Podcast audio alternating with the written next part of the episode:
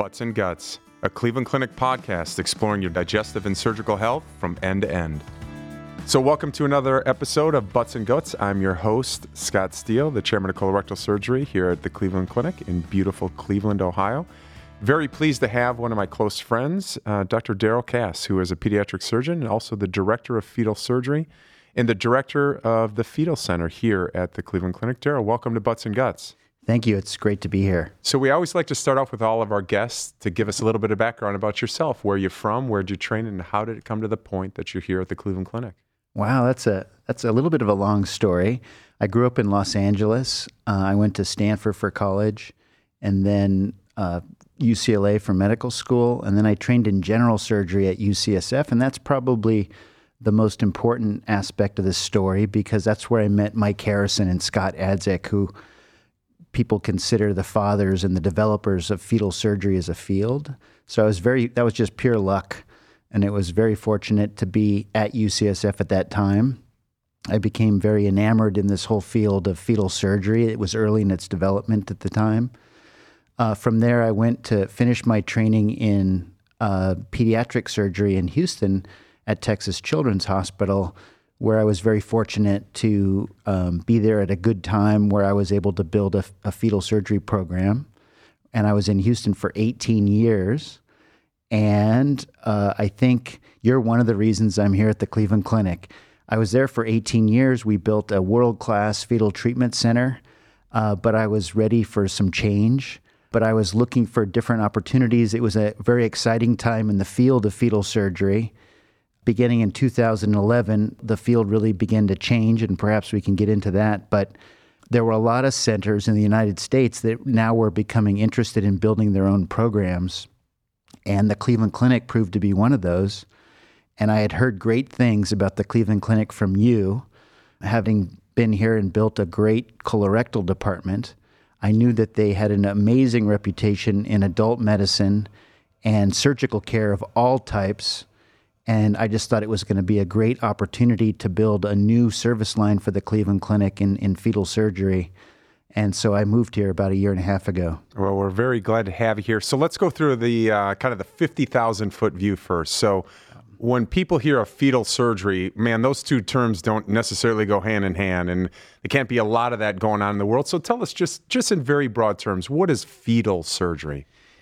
Well, that's a great question. So, fetal surgery, uh, one simple way to think about it is treating conditions that I, as a pediatric surgeon, might treat normally in the neonatal intensive care unit. Normally, we would treat them after birth, but it's simply using those same surgical principles and techniques, but treating them before the baby is born. And why the heck would you ever do that? Because it does pose risk. It actually poses risk for the mom as well as for the baby but the only reason we do that is to try to optimize the outcome. And the field got created initially because we were trying to prevent fetal death. So that was kind of black and white. If, if you didn't do something, the fetus dies. If you do something, you have an opportunity to possibly save that baby's life. And so that's how the field originally evolved. But more recently, we've gotten into trying to improve the long term outcomes. And fetal surgery for spina bifida is the perfect example of that, where it turns out if we fix that spina bifida defect before the infant is born, we improve their long term, lifelong outcome as best we know. And that's like a new paradigm that we're in. And that's also the paradigm that's led to more growth in the field of fetal surgery. Yeah, and we're going to get into spina bifida a little bit later. So, uh, is fetal surgery is that rampant? Is there lots of different places for that, or is there a few centers, or how does this work? 14 years ago, there were three comprehensive fetal treatment centers in the world. So that was San Francisco, Philadelphia, and Houston. Since then, in the United States alone, there's about 20 fetal treatment centers and those centers all have different capabilities. Most mostly when I'm talking fetal surgery now, it's it's centers that are doing fetal surgery of spina bifida. But if we try to talk about doing fetal surgery for other conditions, whether it's diaphragm hernia, maybe there's seven centers. If it's taking out a fetal lung lesion or a fetal tumor uh, successfully, then that's getting that's whittling down to about three centers in the world again. So, Darrell, one of the things that you've brought here is this ability that we um, we had not had. So, tell us about this most recent in utero fetal surgery that your team recently performed. When we got here, that was my job was to build a fetal surgery department, and the first thing we needed to do was to assemble a team because these are all team efforts that involve a well organized, highly functioning team and that team includes anesthesiologists, it includes, in this case, neurosurgeons, it includes an OR team of nurses and, and surgical providers, it includes maternal fetal medicine, includes radiologists that can diagnose the problem with fetal MRI. So we began assembling that team, and it turns out there was tons of interest. Uh, it's a cool field, and so a lot of people are excited to be involved in it. And then after we assembled the team, we began preparing for doing actual fetal surgeries. And we did that by a number of different ways. First was educational conferences and, and sharing information. All of the different specialists then contacted colleagues of theirs that they were friends with that were doing fetal surgery at other programs and got information from them. And then as a unit, we began visiting other fetal surgery centers. Even though I was very experienced at doing this, I felt it was important for all the different team members to go and see it for themselves. So we went and visited programs. We went to Ann Arbor, Michigan, went to Cincinnati, we went to Denver, and we watched those teams doing fetal surgery. And that was awesome for me because I had been in San Francisco, I had been in Philadelphia, and I created the program in Houston but I had not gone seen my friends do surgery in these other places, and I'm sure you've had the same experience. And it was eye opening. I, I learned some things. I shared some information that maybe helped them. But it turns out there was variability that I didn't realize existed in how people do things. But our team gained experience, and then we began simulating, and we did walkthroughs and simulations of fetal surgery and then we felt like we were ready to do our first fetal surgery case here at the Cleveland Clinic. To some of our listening audience out there, they may have seen you in the past when it was all over national media when you captained a team that uh, dealt with conjoined twins. Uh, with that experience, did some of that help or at least guide this entire process? Well, as surgeons, it's not necessarily natural for us to be team players. You, you want your surgeon to be confident, to know what they're doing, and feel like they can be in charge and do an effective operation in fact, as doctors, I would say it's not, it isn't natural in our training to work in teams. But that is the current era. We know that the best medicine is generated by comprehensive, well functioning teams of different specialists that can work together effectively.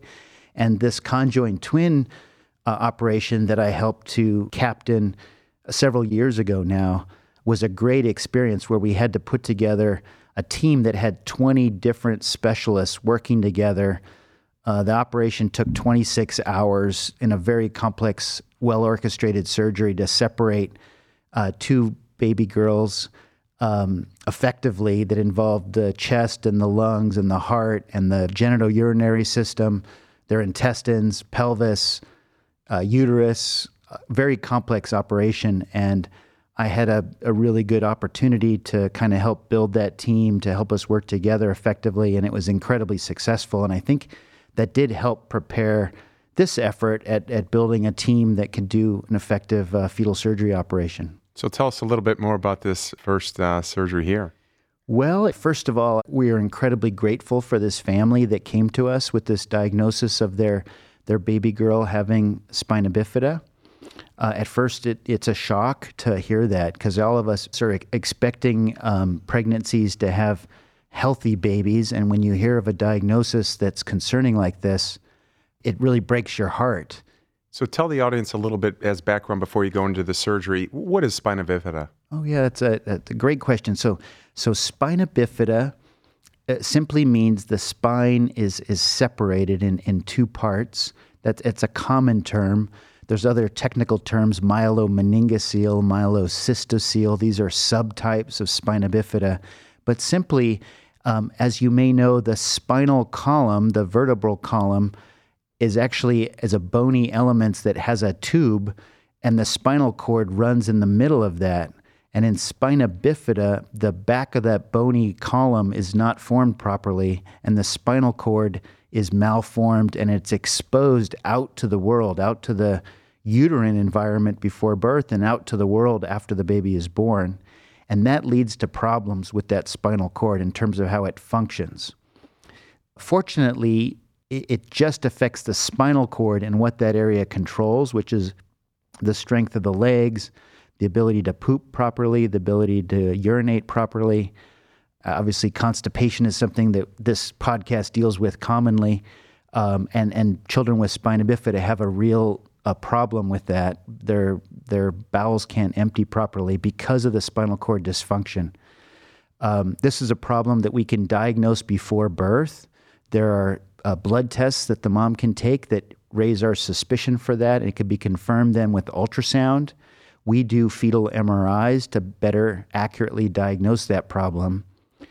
So traditionally, that that defect um, is fixed after the baby is born. But it turns out that there's evidence that during the in utero environment, there's ongoing damage that's happening to that spinal cord because we can see early on in the middle of the pregnancy, the ultrasound can follow those babies moving their legs, kicking their feet, moving their ankles. But we can see that they seem to lose that function during the pregnancy. And by the end of the birth, their leg strength seems to be much weaker. So that raised the question of whether we could do something earlier to help improve how these children can do.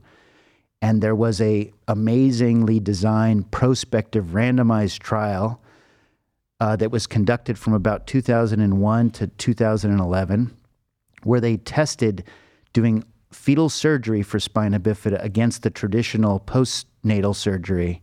And it proved that there was a real benefit to fetal surgery repair of that defect before the baby was born. So, this family came to you with uh, a baby with spina bifida, and walk us through that.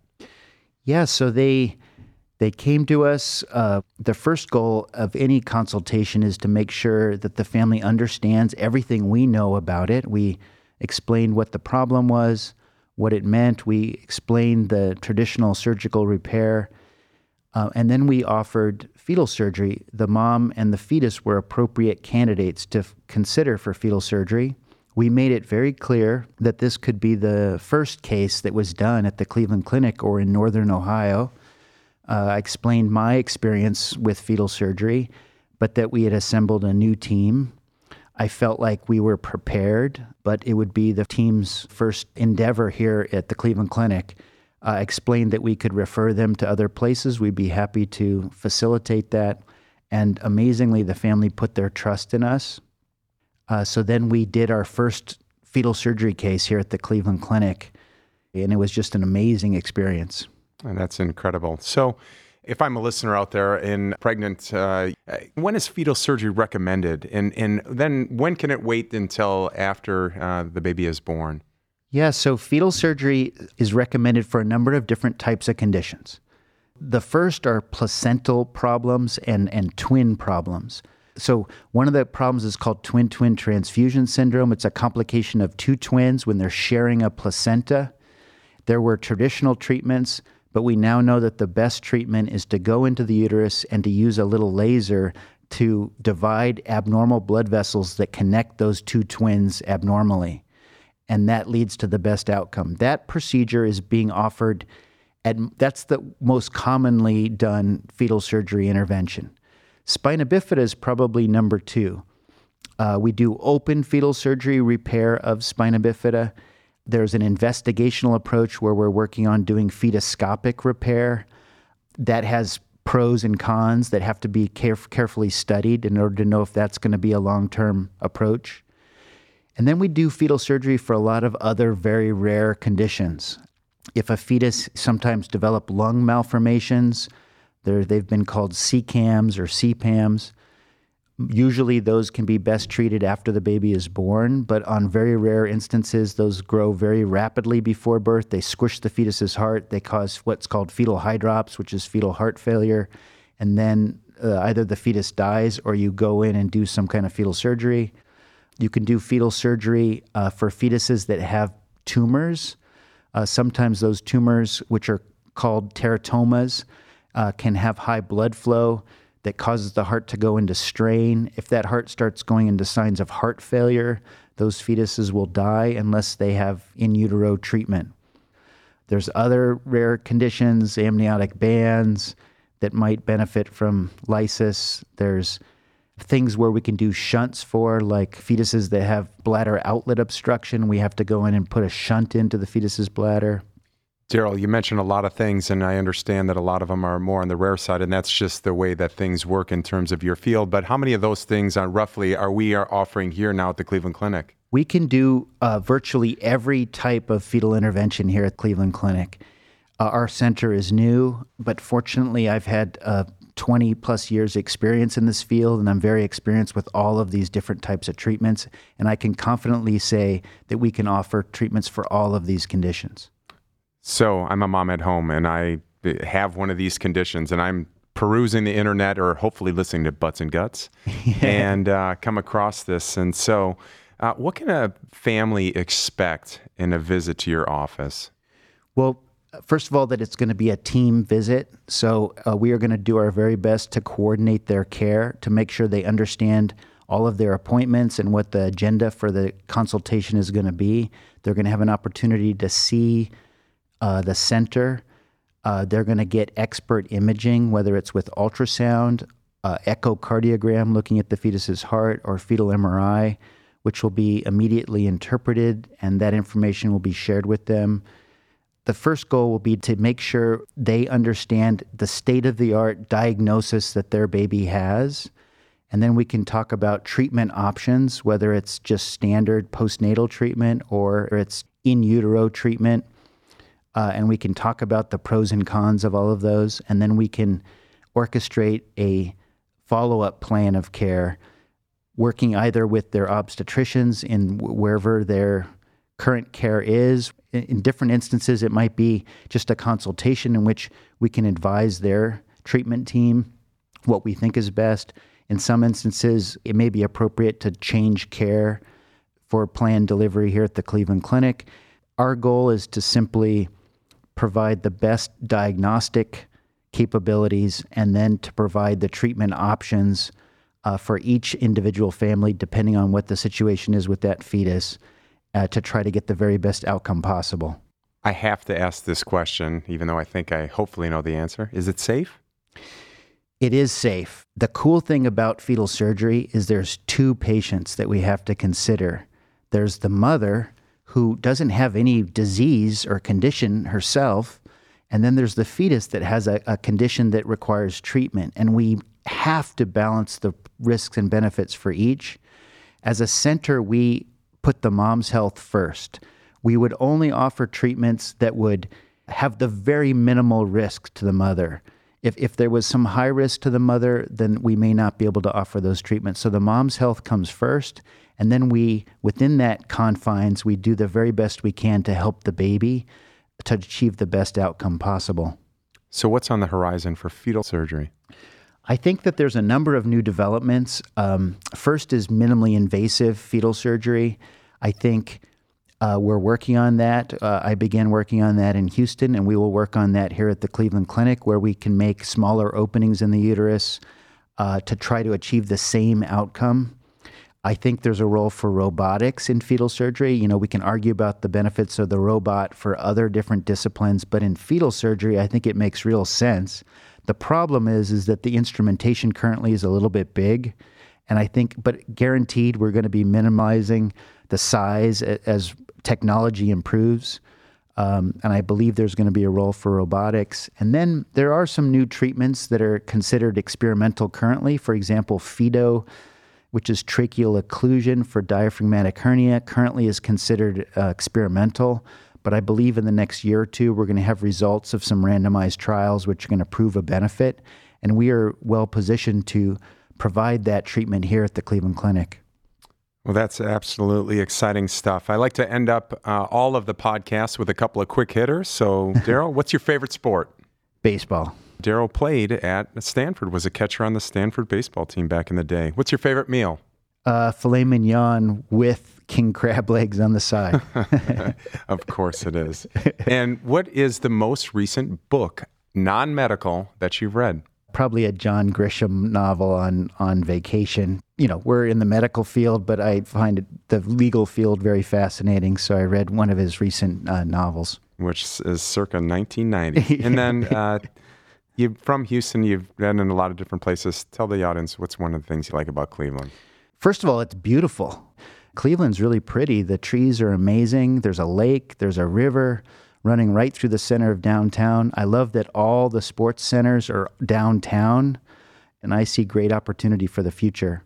Well, I think fantastic. it's a great city. Yeah, absolutely. And we're so glad that you have joined us here. So, for more information about Cleveland Clinic's Fetal Care Center, visit clevelandclinicchildrens.org slash fetal care.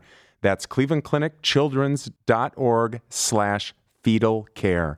And to make an appointment with a Cleveland Clinic specialist, please call 216 444 9706.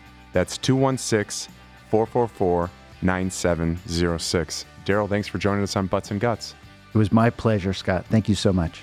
That wraps things up here at Cleveland Clinic. Until next time, thanks for listening to Butts and Guts.